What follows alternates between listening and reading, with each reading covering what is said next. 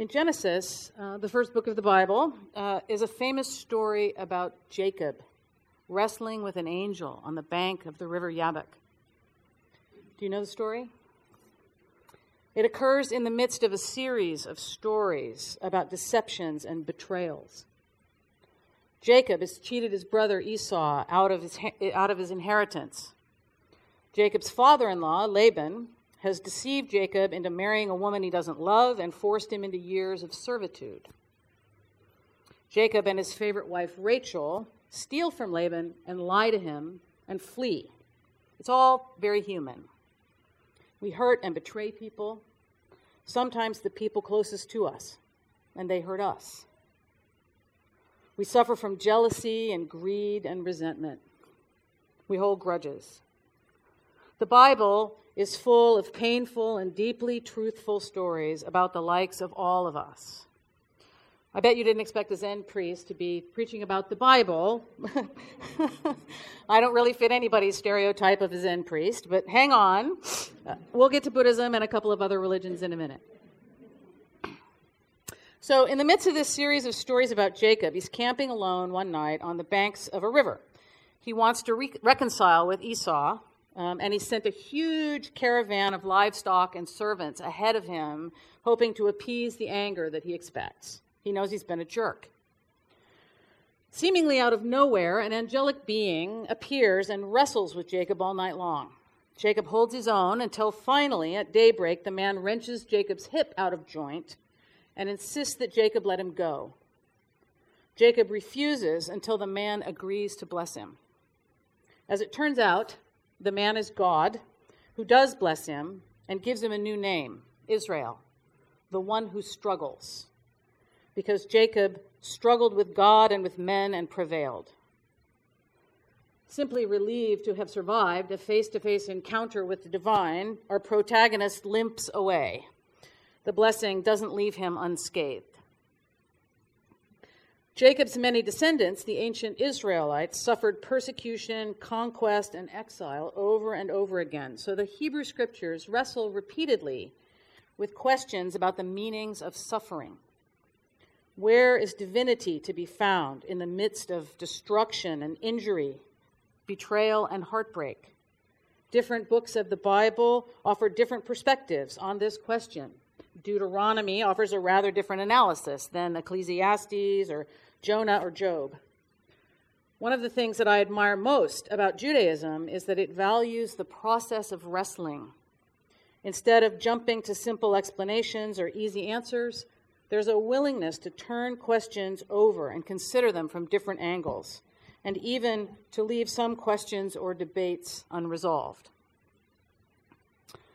One of the angels uh, with which I have wrestled mightily is forgiveness. A few years ago, I went through a very bitter divorce. Anybody ever had a divorce or a bad breakup? It sucks. Right? It brings out the worst in everybody. Um, at the same time, I was dealing with two deaths in my immediate family and one in my extended family, and it was a lot to grieve all at once. I was really angry about it. One day during that period, I was watching the royal wedding between William and Kate. During the service, Kate's brother read the verses from Paul's letter to the Christians in Rome, which you heard this morning. Those words were knives in my heart. My Buddhist name, Kakudo Wako, means something like understanding the way, harmony, and happiness. It's similar to the message of that biblical text. But I was a long way from harmony and happiness at that point. I felt bitter and angry about the ways that I hadn't been treated kindly, and I felt justified in my anger. But more than that, the words hurt because they illuminated so clearly the ways I had not lived up to them, the ways I had been unloving and had repaid evil for evil. What hurt most was my own unforgiveness, my own clenched heart, I could not let go. I couldn't open it to forgive or to receive anything like grace. Around this time, I also watched a television program on forgiveness. It began with the Amish community at Nickel Mines, Pennsylvania, where a mentally ill man murdered 10 innocent little girls in their schoolhouse because he was angry at God for the death of his own daughter. After this act of vengeance, he killed himself. The Amish community immediately reached out to the murderer's wife, and many attended the man's funeral. They said they forgave him, which stunned a lot of people. A formerly Amish man interviewed for the program spoke for many when he said he thought forgiveness had been given too easily, that it was cheap grace to forgive such great evil so quickly. We shouldn't rush past it or minimize its enormity, he said. The program also raised questions about the relationship between forgiveness and repentance. Is repentance a necessary precondition for forgiveness? In this case, the murderer could not repent because he killed himself too. Was his own death an expression of remorse or simply an attempt to escape punishment and pain? We'll never know.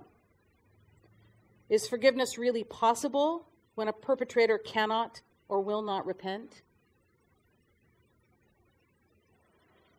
The Jewish high holy days occurred last month, and Yom Kippur is all about repentance.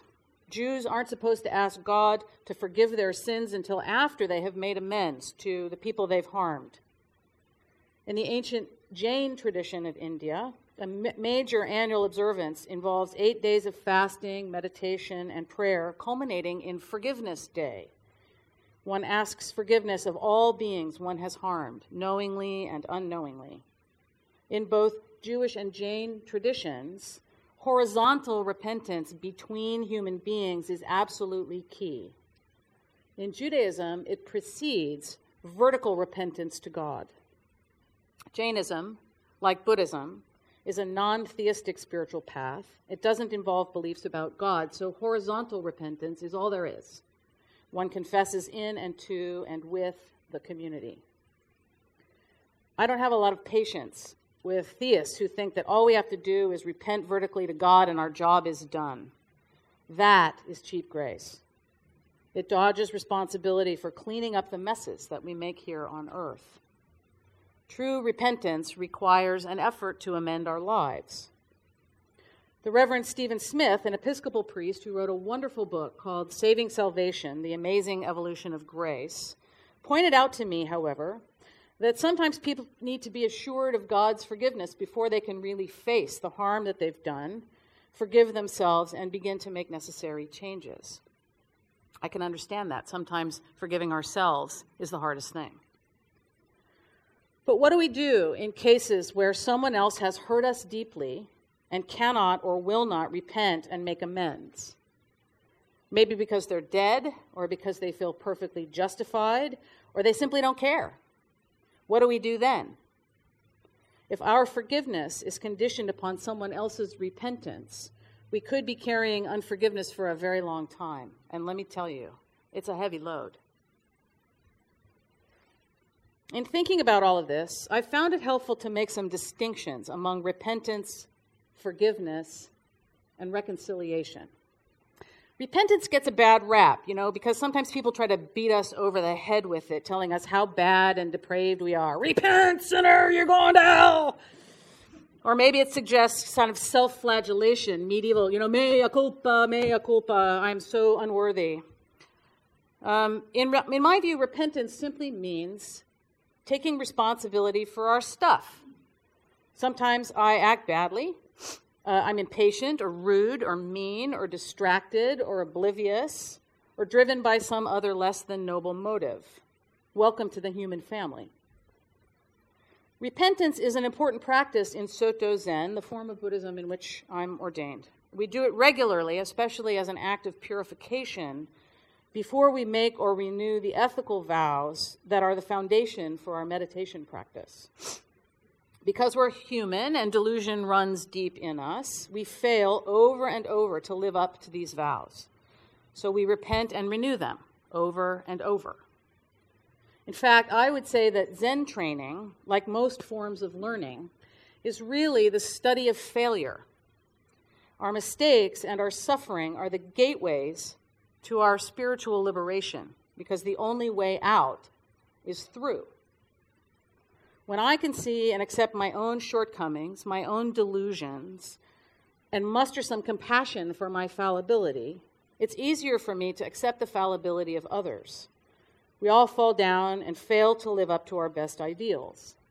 In Zen, there's a saying fall down seven times, stand up eight. So, repentance, or copping to our stuff, or apology, whichever term you prefer, is a very helpful spiritual discipline, especially for those of us who tend towards self-righteousness and judgment. Anybody here ever tend towards self-righteousness and judgment? Yeah, right. A sincere apology doesn't really cost anything but a bit of ego, although I admit sometimes that does seem a very high price to pay. The practice of apology does not depend upon whether other people accept it or forgive us or reciprocate with their own apologies. It is simply a form of spiritual cultivation for our own growth and deepening. For reconciliation to be possible, repentance is essential. When trust has been broken, repentance has to be there for, for there to be any possibility uh, of rebuilding the relationship. If one person is clearly an innocent victim or there's a power imbalance involved, then it is the perpetrator's or the power holder's responsibility to initiate repentance. If both parties or all parties share some responsibility, then reconciliation requires mutual repentance. The Reverend Smith pointed out to me, however, that if someone has hurt me uh, and remains unrepentant, it is not a good idea to remain in relationship with that person. In fact, it's dangerous because I set myself up, we set ourselves up to be hurt in the same way again. That helped me realize that I had spent much of my life operating out of an assumption that if someone apologized to me and I accepted their apology, I had to keep dealing with that person, even if the behavior continued. That was a mistake. That was what Zen people call idiot compassion. I was not taking sufficient care of my own well being. Jesus said to forgive seven times, 70 times, and he forgave the people who tortured and executed him while they were doing it. It's a very impressive example, but it has been used in some unhelpful ways to glorify martyrdom. In general, I don't think martyrdom is a great strategy. It may be necessary at times, but rarely. Yet it is possible to distance oneself from a relationship that is not life giving without anger and resentment. I'm not saying it's easy, but it is possible. A friend of mine who's Jewish uh, put her understanding this way If you hurt me and sincerely apologize, then I have an obligation to forgive you and not continue to hold it against you. But that doesn't mean I want to keep dealing with you. And it doesn't mean that if I have some legal claim against you, I won't take you to court. Forgiveness does not mean that we condone hurtful behavior or that we keep exposing ourselves to it or that there are no consequences. So, reconciliation requires repentance. Forgiveness does not. Forgiveness is unilateral. It is something that we do in order to heal ourselves and move on. It's when we let go of replaying the story of our grievance over and over and feeding the bitterness that goes with it. As Lily Tomlin said, forgiveness means giving up all hope of a better past. One of the painful realities about forgiveness, however, is that it can take a long time. At the time of the royal wedding, I wasn't ready. A friend of mine, the Reverend Jeanette Stokes, wrote to me If you try to plant zinnia seeds in upstate New York in January, where I was living at the time, you won't get very good results. If they manage to survive till spring, they might take root then, but not very likely. It's not the fault of the ground or the seed. The time is not right. The soil is not ready, even if the seed is a gift. No amount of effort on the part of the soil will allow it to receive the seed and grow the flower while it is still January or February or March, or in upstate New York, April or May. I guess the soil can only pray for a warming and softening and hope that it doesn't get paved over. Dr. Fred Luskin, who's the director of the Forgiveness Project at Stanford University, is a psychologist who studies the psychological and physiological effects of forgiveness, and he trains people to forgive. He defines it as the ability to live life when things don't go the way we want and grieving losses without blame. The ability to live life when things don't go the way we want and grieving losses without blame. It's a choice we make. He observes that practicing forgiveness improves our blood pressure, our cardiac health, not to mention our overall happiness. He also points out that big traumas can take years to heal. Luskin identifies four stages to the process. First, we're stuck in our story about how injured we feel and blaming the other person. We're filled with self-justified anger and hurt and are controlled by it. Anybody ever been there? Second, uh, we, we begin to notice that unforgiveness hurts and that our grievance is burdensome. We begin to take steps to heal it. Third, we focus on how good it can feel to let go and begin to cultivate, cultivate forgiveness as a practice. In the fourth stage, we become a more forgiving person in general by cultivating forgiveness as a habit. We take responsibility for our own emotional reactivity and practice not taking other people's behavior personally.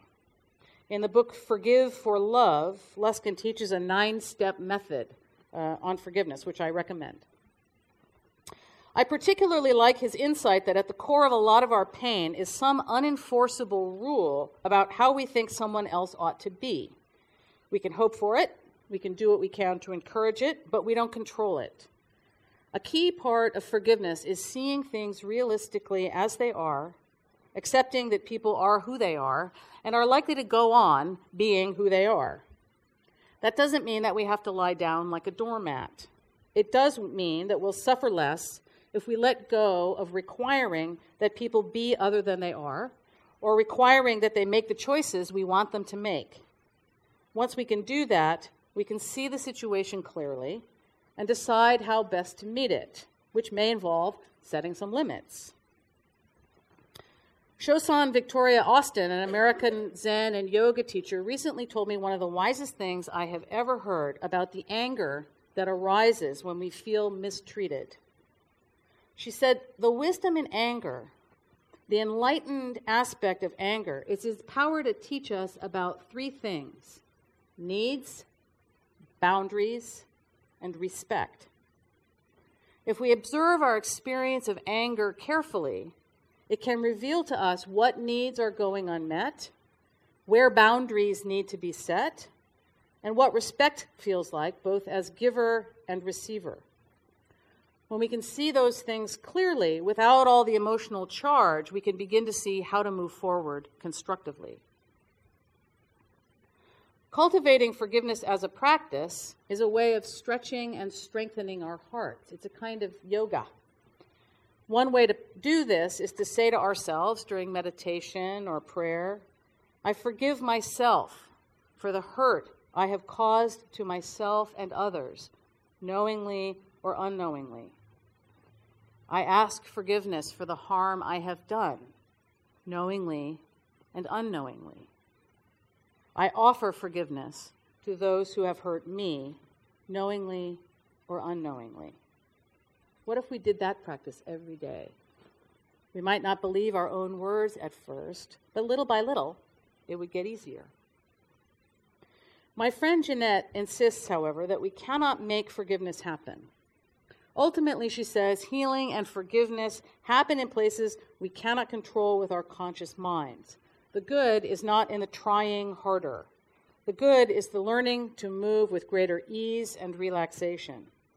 So, if you want to put more effort in, she told me, put it into having more fun, loving yourself, relaxing, and trusting that healing will come and that some sort of forgiveness will take root in your heart much later on which brings me to grace.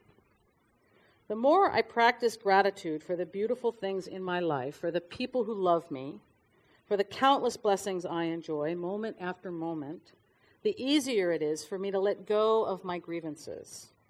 And I'm kind of a crabby person, I have lots of grievances. Um, but the more grateful I can be, the less I want to haul them around, the happier I feel. Gratitude is the antidote to grievance. And there is so much for which to be grateful. Grace is all around us. This community, even the members of it who drive you crazy, is grace. This breath is grace. I know this is an interplay friendly community, um, and in interplay, grace is understood to be physical, to be the opposite of stress. Forgiveness brings ease. Forgiveness is grace. Forgiveness could even be compared in some way to enlightenment. In Zen, enlightenment isn't something that we achieve. It appears when we drop whatever stands in the way of seeing that everything is impermanent, including both our happiness and our hurt, and everything is connected. Those who we see as enemies are inseparable from us. We have the same imperfections we criticize in them, and they have the same good qualities that we value in ourselves and our friends. A prayer attributed to St. Francis says, It is in giving that we receive, in pardoning that we are pardoned, in dying that we are born to eternal life. This can only be true when the boundary between giver and receiver, pardoner and pardoned, dissolves. Martin Luther King Jr. said, We are caught in an inescapable network of mutuality. When we can see this clearly with gratitude, then forgiveness is effortless. We just let go. Grace appears. I'm not suggesting that I've arrived and now I'm done. After several years, I did receive the grace of forgiving my ex, although we're not in contact. But delusions about our separateness are inexhaustible, so awakening to them and letting them go is an endless process.